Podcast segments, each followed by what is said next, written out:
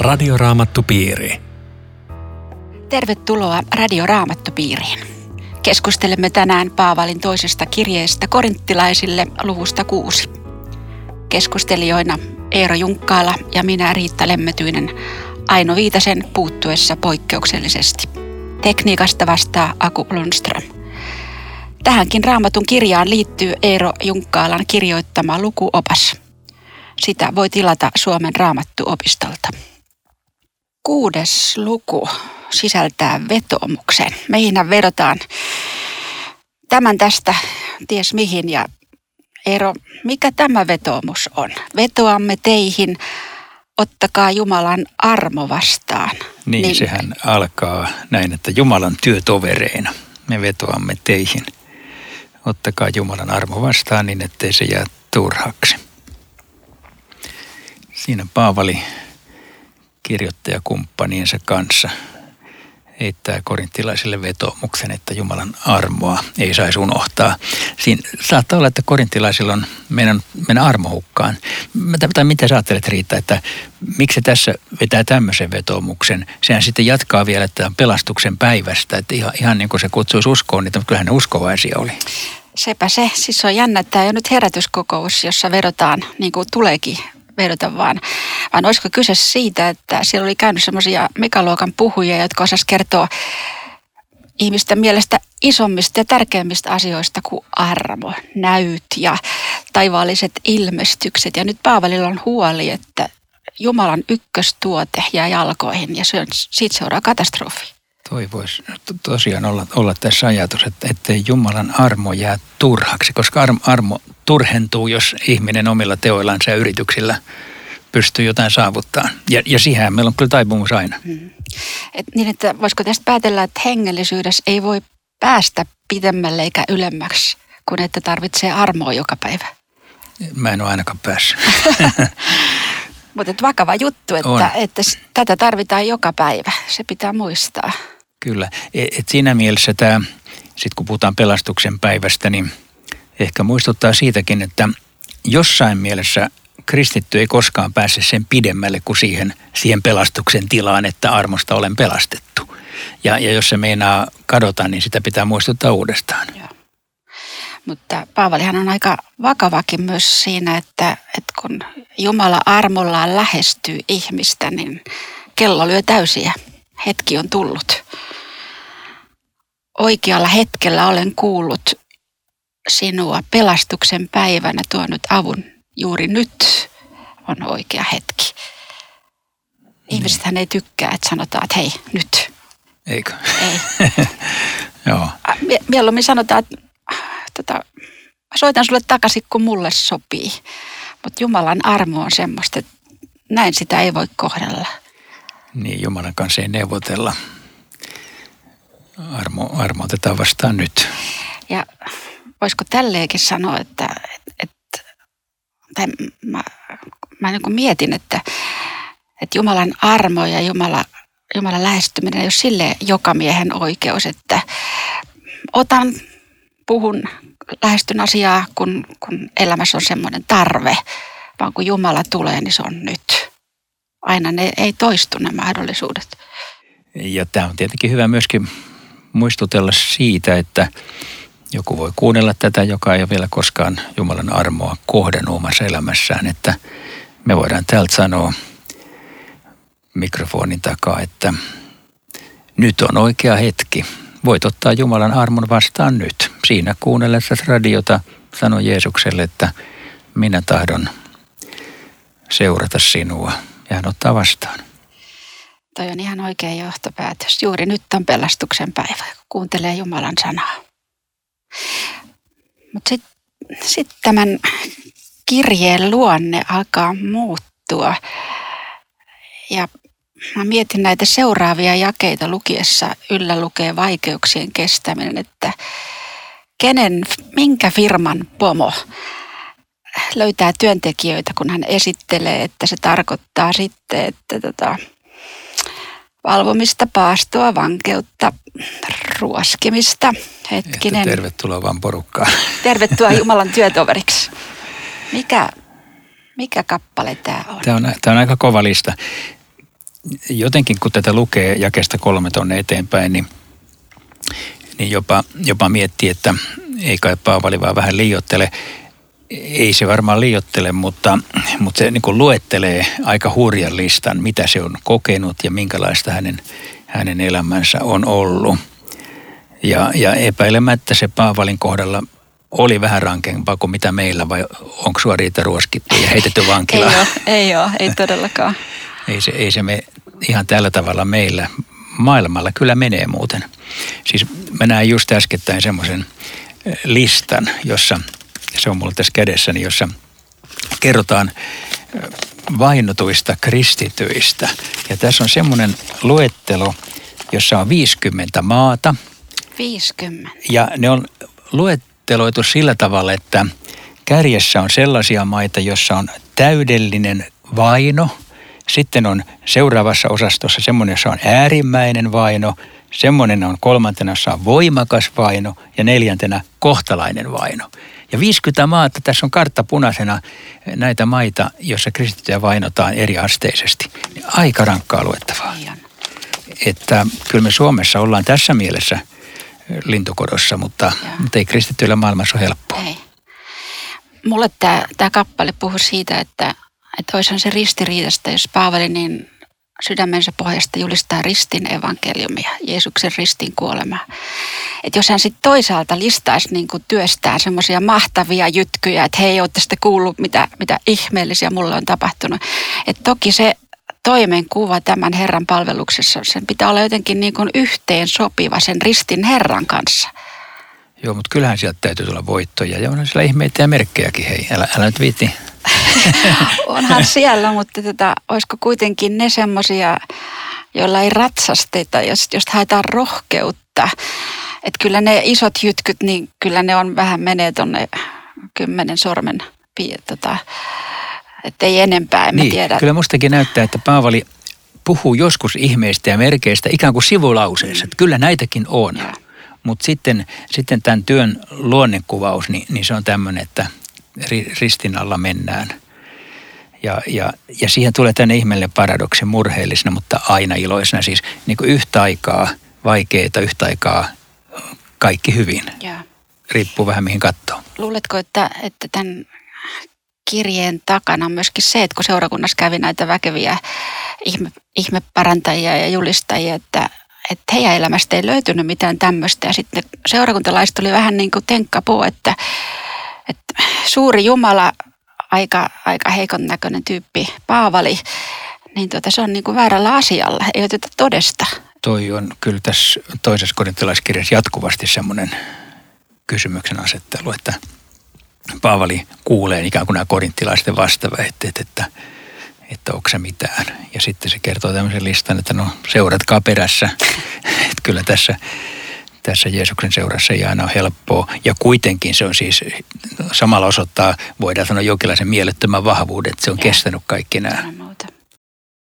Emme anna missään loukkaantumisen aihetta. Mä ajattelin, että halusiko se Paavali sanoa sitä, että mä tiedän, että mun menneisyys on yksi skandalon ja mun ruumiin heikkous on aiheuttaa teille mielipahaa, mutta voisiko olla, että viime kädessä loukkaannutte siihen evankeliumiin, jota mä edustan. Niin, voisi olla. Mä, mä ajattelin sitä muuten sillä siis hän sanoi, että me emme anna kenellekään missään asiassa loukkaantumisen aihetta, jakessa kolme. Sitten kuitenkin jakessa kahdeksan se sanoi, että häntä halveksitaan ja panetellaan. Eli kyllä ihmiset kuitenkin loukkaantuu häneen. Ja, ja tähän, tähän jää vähän ristiriita.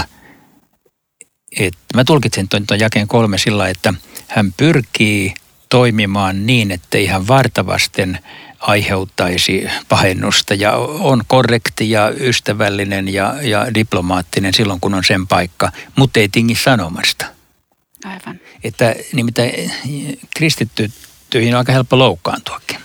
Meidän oman typeryyden takia nimittäin ja, tarkoitan. Ja. Mä, mä oon tavannut semmoisia ja mä oon itsekin loukkaantunut verisesti kristittyihin siis hengellisiin opettajiin. Ja mulle vapautus oli siinä, että mä ymmärsin, että Kristuksen ja kristittyjen välillä ei saa vetää yhtäläisyysviivaa. Muuten pettyy pahasti. Aika hyvä ohje muuten. Kristus on jotain ihan eri muuta kuin kristityt. Niin, että hänen ei varsinaisesti loukkaannuta, ei. mutta kristityt on yleensä sellaista porukkaa, että joo, Joo, näin on. Silti me voitaisiin miettiä, että ei tämä nyt varmaan sitäkään tarkoita, me kestämme sitkeästi vaikeudet, että siinä on sitkeä sissi. Vaan kyllähän se Paavali varmaan jostakin ammens tämän valtavan ahdingon keskellä. Että hän saattoi sanoa, että meillä on kärsivällisyyttä, ystävällisyyttä, rakkaus on vilpitön. Mistä se otti tämän? Niin, kyllä sen täytyy elää sillä tavalla läheisessä suhteessa Jeesukseen, että se jakso, näin, näin mä sen ajattelen, että ei se ilman semmoista intensiivistä rukouselämää ja Jumalan läsnäoloa kestä näitä ulkoisia paineita millään? Vai mistä, miten sä oot kestänyt kuule vaikka? en mä tiedä, mä, minua lohduttaa tämä kuudennen jaen jakeen tota, lause, että meillä on pyhä henki. Et se, on se, se on se uusi ihminen, jota pyhä henki ruokkii ja, ja tota, pyhä henki tekee tämän kaiken. Hän on se ystävällisyys ja kärsivällisyys, koska kyllähän muuten Paavali oli kiivas ja, ja tota, antoi takaisin. On siitäkin näyttöä. Niin, ei se ollut hänen ehkä tyypillisin ominaisuutensa, että oli aina kärsivällinen ystävällinen, mutta, mutta pyhän hengen lahjana rohkeni jopa tällaisia ominaisuuksia itsestänsä luetella. Tämä sen sodankäynti lainausmerkissä jakeessa seitsemän. Aseinamme on vanhurskauden miekka ja kilpi. Siis miekalla soditaan ja kilvellä puolustaudutaan ja sitten vanhurskauden miekka. Miten sä ymmärrät, että mistä asekätköstä nämä otetaan? Niin, hän toisessa yhteydessä siis siellä Efesolaiskirjeen kuutosessa muistaakseni luettelee näitä sota-aseita. Ja mä viimeksi kun mä sitä luin ja mietin, niin mä ajattelin, että ehkä näillä joka aseella ei ole tarkka vastaavuus siinä, että meidän pitäisi miettiä, mikä on kypärä ja mikä on miekka ja mikä on kengät ja muuta, vaan, e, en mä tiedä onko tämä oikea selitys, että hän on vaan ikään kuin pannut näin, että hengellisessä sodassa ollaan, Jumalan aseita tarvitaan, niitä on vanhurskaus ja usko ja rukous ja, ja, ja Jumalan sana ja niillä mennään. Näin mä tämän jotenkin mielellään tulkitsin, mutta voi olla, että mä oon nyt vähän pintapuolinen tässä, että ehkä näistä nimenomaan löytää jonkun tarkan sovellutuksen, miksi juuri miekka ja kilpi tässä, niin kuin sä sanoitkin. Mä ajattelen, että tai mä, mä tulkitsin sen niin, että, että tässä puhuu mies, joka on anteeksi saanut ja sovitettu Jumalan kanssa ja sitten se on aika yksinäinen, mutta, mutta jos Jumala on ihmisen puolella, niin hän on aina enemmistössä. Sitten uskaltaa tehdä tällaisia aluevaltauksia. Kyllä, ja tietenkin toi vanhurskaus-sana, niin sehän on jo niin kovasti ladattu sana, että siinä on koko meidän pelat, se on siis lahja vanhurskaus. Et se, on, se on meidän aseemme, että Kristus on täydellisesti lunastanut, sovittanut, maksanut koko hinnan. Mun ei tarvitse maksaa mitään. Mä, mä niin kuin, se on sellainen kalliopohja, mikä kestää ja se myöskin sen varas mä pystyn niin kuin tässä sodassa, hengellisessä sodassakin taistelemaan. Että se ei ole mitään sitä täältä pesee voimaa. Ja. Toi on, toi on hienoa, mitä sä sanot, koska mä ajattelin, että tuolla asenteella ja, ja tiedolla niin kestää sitten ihmisten panettelunkin, koska tajuu, että Jumala ei ole sen takana. Että ihmiset sanoo tätä, mutta Jumala on sanonut mielipiteensä ja mä hänen rakastamansa ja sovittamansa ihminen. Sitten toi kahdeksas minua kovasti puhutteli, kun tota, meitä kunnioitetaan ja halveksitaan. Miten moni kansanjohtaja syö sanansa, riippuu siitä, mistä tuulet puhaltaa. Niin tota, on tämäkin on tääkin todistus. Molempia panetellaan ja kiitellään. Ei tunnu missään vakaa mies menee eteenpäin. Niin, ja voi olla kyllä, että tuntuukin välillä, mutta, mutta tät, mulle tulee tästä mieleen se, että kaikkia ei voi koskaan miellyttää. Et siis me, me ei voida niin kuin toimia niin, että me oltaisiin jokaiselle mieliksi. Aina, aina joku taho niin kuin katsoo, että ei noin voi tai ei näin voi. Mutta meidän pitää vaan löytää se tie, mikä me ollaan itse oikeaksi nähty ja sitten vaan oman tunnon ihmisenä, Jumalan ihmisenä kulkee se tie. Tämä on Radioraamattu Piiri. Ohjelman tarjoaa Suomen raamattuopisto. www.radioraamattupiiri.fi Jatkamme keskustelua toisesta korinttilaiskirjeestä, sen luvusta kuusi. Me jäämme jakeeseen kymmenen. Lukisitko Eerosen? Olemme lähellä kuolemaa, mutta silti elossa. Pahoin pideltyjä, mutta yhä hengissä. Murheellisia, mutta aina iloisia. Olemme köyhiä, mutta teemme monia rikkaiksi. Meillä ei ole mitään, mutta omistamme kaiken. Tämä on kyllä hieno kohta. Eikö On. Ensin on umpikuja, tähän se loppu, sitten tulee mutta, kaikki kääntyy toiseksi. Siis... Ja, ja toi murheellisia aina iloisia, niin sekin on, niin kuin yhtä aikaa voi olla. Jo, jollain salatulla tavalla ihminen voi olla murheellinen ja yhtä aikaa iloinen. Ja. Mä ajattelen, että tämä on sellainen kristityn elämän salaisuus, että näin, näinkin voi olla. Ei, se, se on lohdullinen, että Joo. ilo Jumalassa säilyy, vaikka mulla ei mennyt elämässäni kauhean hyvin. Sitten Paavali jotenkin lähestyy näitä kirjeen saajia ja, ja toteaa, että hän on nyt koko sydämensä pohjasta kertonut, missä mennään ja, ja sydän on avara. Siellä ei ole, te, teidän ei tarvinnut rivien välissä lukea mitään, mä oon sanonut mitä mä ajattelen, mutta teillä on ahdas sydän. Onkohan tämmöistä vieläkin? Niin, aika reippaasti se sanoo. Siis samalla kun se ikään kuin moittii teidän sydämen on. Kuitenkin se sanoo, että siinä mun sydän on teille on tila. Eli siis hän hyväksyy korintilaiset sellaisena kuin ne on. Mutta sanoo, että avartukaa te. Että siinä on tämmöistä kristityn mielenlaatua, että kyllä mun sydämeeni mahtuu muitakin. Ei vaan meidän oma poppo ja just samanlaiset, mutta sitten haastaa näitä toisia, joilla on tämmöinen kapea katse. Ja kyllä valitettavasti tosiaan kristillisyydessä tämmöistä putkinäköä on aika paljon, että ikään kuin vain tästä putkesta katsottuna se näyttää oikealta ja kaikki muut on vähän väärässä. Kritiikki ja arvostelu se kyllä täyttää sydämen niin, että sitten on jo ahasta, että sinne ei mahu mm. enää muuta. Se on ihan totta. Sitten vaihtuu vähän niin kuin toinen teema. Se varmaan liittyy tuohon Korintin seurakunnan tilanteeseen, että Paavali alkaa puhua mitä on olla Jumalan temppeli ja sitten hän, hän nuhtelee. Älkää ryhtykö epäuskoisten aisapariksi. Silloin hän pantiin kaksi samaa eläintä lähinnä kai sieltä ei härkää saman aisan alle ja, ja tota, sitten se meni tasatahtiin. Eikä meilläkään hevosta lehmää panna yhtä aikaa vetämään, mutta että mitä sä ajattelet, mihin tämä tämä tota, liittyy? Mitä tekemistä on keskenään oikeudella ja vääryydellä? Mitä yhteistä on valolla ja pimeydellä? Niin, ja se jatkuu. Oikeastaan tämä pitäisi lukea vielä. Voivatko Kristus ja Beliar olla yhtä mieltä? Mikä voi liittää uskovan sellaisen, joka ei usko? Miten Jumalien kuvat soveltuvat Jumalan temppeliin? Ja sitten jopa sanotaan, että lähtekää pois heidän keskeltä, erotkaa heistä. Että tässä on, tässä on joku, joku aika vahva kuva nyt, joku ei sovi yhteen jonkun kanssa. Eikä varmaan tarkoita nyt sitä, että, että, että jossain firmassa voi olla jonkun ihmisen kanssa, joka ei usko, usko Jeesukseen, vaan kyse nimenomaan seurakunnasta. Eli tota, niin, siis se, joo, se ei voi tarkoittaa, ei. eikä myöskään sitä, että erotkaa maailmasta, lähtekää ei. maailmasta käveleen, koska maailma on paha.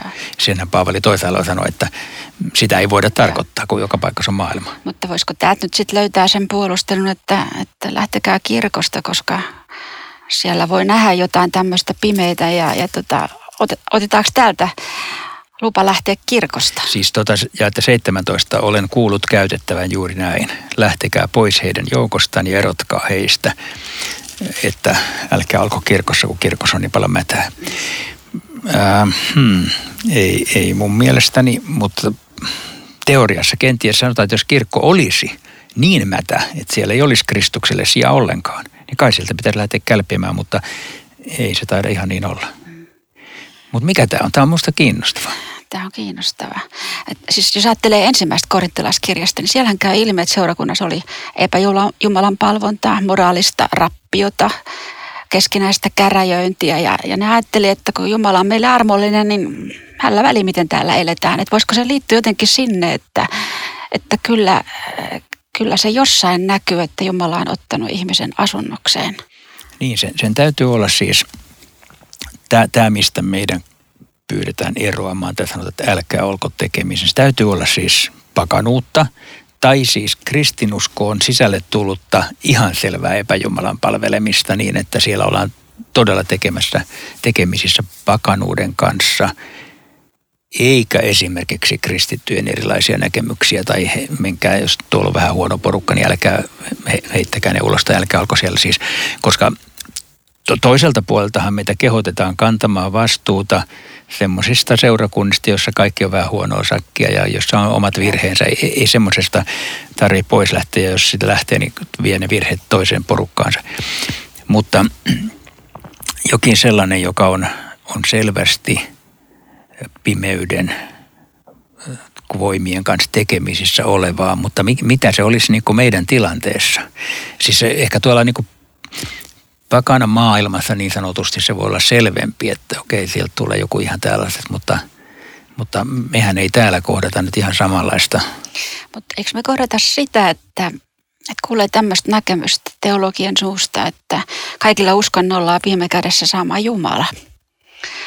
Ja, ja, ja sitten myöskin semmoista harkintaa ja ehkä jopa toteutusta, että kun meille tulee nyt paljon näitä pakolaisia, he tarvitsee rukoushuoneet ja meidän kirkolla on se ja se ilta nyt ihan vapaa, niin eikö voisi harkita sitä, että ne täällä kokoontuisi? Olis, ollaanko tässä nyt lähellä tota niin, tarko- tarkoitatko se, että me annettaisiin niinku moskeijaksi tila kirkolta niin, esimerkiksi? Esimerkiksi. Joo. Mä mietin tässä nyt näin, että toisaalta kun, tämä on hyvä tämä pakolaiskysymys, koska se on nyt hirveän ajankohtainen. Joo että mehän pitää rakastaa niitä, jotka tulee, vaikka ne on eri uskosia. Meidän pitää olla niitä kanssa tekemisissä ja auttaa niitä. Meidän pitää käydä niiden kanssa dialogia niin sanoakseni, eli keskustella ja kysellä niiden uskosta ja kertoa omasta uskostamme. Mut, mutta jossain on se raja, että ei me voida sanoa, että kirkossa, kirkko on moskeja, ole moskeja, se on kirkko. Että ei me voida niin katsoa, että me palvellaan mukamassa samaa Jumalaa, tai että, että me ikään kuin tehdä kompromisseja uskomme kannalta. Sitä, sitä ei voi tehdä. Mutta mut mihin sitten rajat aina vedetään? Niin. Se, se on vaikea, mutta tämä... Tää, tota, ja hei, mä puutun vielä tuohon, kun sä sanoit, että noita teologia on tämmöisiä ihme tyyppejä, jotka niin. kieltää kaikki. Totta kai ne kieltää, mutta mä, mä en tiedä, pitäisikö niistä erota siis noin, pitäisikö varoa menevästä samaan huoneeseen niiden kanssa vai, vai olisiko tässä sellainen, että älkää seuratko heitä? Sitä se varmaan on. Niin. Et kuitenkin ihmisinähän meidän ja. täytyy tulla toimeen eri, erilaisten eri kanssa ja niiden, jotka eivät usko. Ja. Tätä Paavelille varmaan aika, niin kuin hän ehkä tarkoitti enemmän vielä, kun hän puhui niin väkevästi, mitä yhteyttä on valolla ja pimeydellä. Eli siis ihmisellä on näkymättömässä maailmassa oma Herra, on valon Herra ja pimeyden Herra. Ja Paavali varmaan haluaa sanoa, että, että jos me voitaisiin olla yhtä, niin silloin nämä herrat siellä pimeydessä tekis sulautus yhteen ja niillä olisi yhteistyösopimus. Ja tämähän on absurdi ajatus. Korintolaiset, te palvelette elävää Jumalaa. Hän on valo. Hänessä ei ole mitään pimeyttä. Hyvin vakavasta asiasta on kyse myös. Joo, toi, toi on kyllä hyvä kuva ja ja siis mä voin ainakin mielessäni kuvitella, että, että siellä missä ajatellaan, että kaikki jumalat on samanarvoisia, kaikki, kaikki uskonnot samanarvoisia, siellä ollaan kyllä tällä kaltevalla pinnalla, että hetkinen, nyt, nyt sä oot panemassa yhteen sellaista, joka ei ole yhteen laitettavissa. Joka kerta kaikkiaan on niin kuin valo ja pimeys tai tuli ja vesi. Et se on kyllä ihan ajankohtainen niin kuin mietittäväksi tämä tulee yhä enemmän ajankohtaiseksi, että ei ole valolla ja pimeydellä mitään yhteyttä sitten teksti jatkuu ja tästä tulee aivan huikea näköala. Mehän olemme elävän Jumalan temppeli, niin kuin Jumala on sanonut. Asetun heidän keskelleen, vaellan heidän mukanaan. Minä olen oleva heidän Jumalansa ja he ovat minun kansani. Häkellyttävää. Joo, se on, se on hieno kuva, ikään kuin tämän varoitusten keskellä yhtäkkiä tämmöinen kirkas. Ja, ja mulle tämä on semmoinen mahtava sana Jumalan läsnäolosta, koska mä oon ollut semmoisessa kristillisyydessä, joka tavoitteli suuresti päästä tähän läsnäolon tunteen ja sitten kiellettiin itselle ja yritettiin elää niin askeettisesti kuin mahdollista, jos pääsis sinne, että Jumala tulee lähelle. Ja tämä jäi aivan kuin kääntää sen, että hetkinen, että Jumala on jo minua lähellä ja kutsuu, että tule sinä. Ähm, siis minä tarjoan läsnäoloa ja kutsun sinua siihen. Ei niin kuin minä olen elänyt, että minä kutsun Jumalaa nyt lähelle ja sanon, että onko tarpeeksi siistiä, tuletko nyt Joo, Kiinnostavaa, kiinnostavaa. Mulle tulee mieleen, että mä joskus kuulen tämmöisissä jossakin ylistyskokouksissa, jota vastaan en nyt halua sinänsä puhua tietenkään, mutta joskus kuulen ikään kuin sellaisen sävyn siellä, että miten me saataisiin tällä ylistyksellä Jumala nyt paikalle. Saataisiko me se Jumalan läsnäolo nyt tähän, kun oikein, oikein kova ylistä, niin ehkä Jumalan läsnäolo tulee tänne. Mutta ei, ei se näin ole. Se on niin kuin toisinpäin. Niin. Mulla on tultu hengellisen tilaisuuteen, koska Jumala on meitä lähellä. Kutsuu niin. meitä sanankuuloon ja Joo, nämä, nämä on hyvät jakeet tästä asiasta. Me Eikö olemme elävä Jumalan temppeli. Niin sitten me puututtiin jo tuohon tohon lähtökäskyyn, että, että pysytään kirkossa ja kerrotaan Jeesuksesta ja ollaan valona ja suolana. Niin, kyllä mä ymmärrän niitä, jotka katsoo, että jo, okei, okay, kirkko, kirkko on tehnyt huonoja ratkaisuja, siinä ei voi enää olla, mutta ajattelen juuri näin, että – mihin me sitten lähdettäisiin. Me lähdetään johonkin toiseen porukkaan, joka kohta tekee omat huonot ratkaisunsa, kun tämä on niin syntisten sakkia kaikki kirkot. Että ihan täydellistä ei kuitenkaan löydy. Sitten mihin, mihin se rajan sitten asettaa, että kuinka hyvä se pitää olla – ja me nyt kun tässä sun kanssa puhutaan luterilaisen kirkon ihmisinä, niin mä ainakin ajattelen, että vaikka meidän kirkossa todella on moittimisen aihetta, niin sen perusta on todella terve. Siellä on raamatun sana ja tunnustukset kirkkaasti läsnä ja kyllä se aika usein onneksi vielä saarnassakin kuuluu, vaikka valitettavasti ei aina. Että on paljon perusteita – olla mukana. Ja, ja nimenomaan suolana ja valona, jos pystyy. Ja. Siis sen takiahan tässä pitäisi myös olla, että jos me nyt kuvitellaan, että meillä on jotain antamista, niin ei me sitten lähdetä pois. Ei. Tämä huikea lupausten määrä, se vielä päättyy tähän, sanotaan Jumalasta, että olen oleva teidän isänne. Te olette minun poikiani ja tyttäriäni. Näin sanoo Herra kaikkivaltias. Se on loistava, loistava loppu. Pitäisitkö loppurukouksen? Herra, kiitos, että sinä olet meidän isämme. Me saamme kutsua sinua rakkaaksi isäksemme.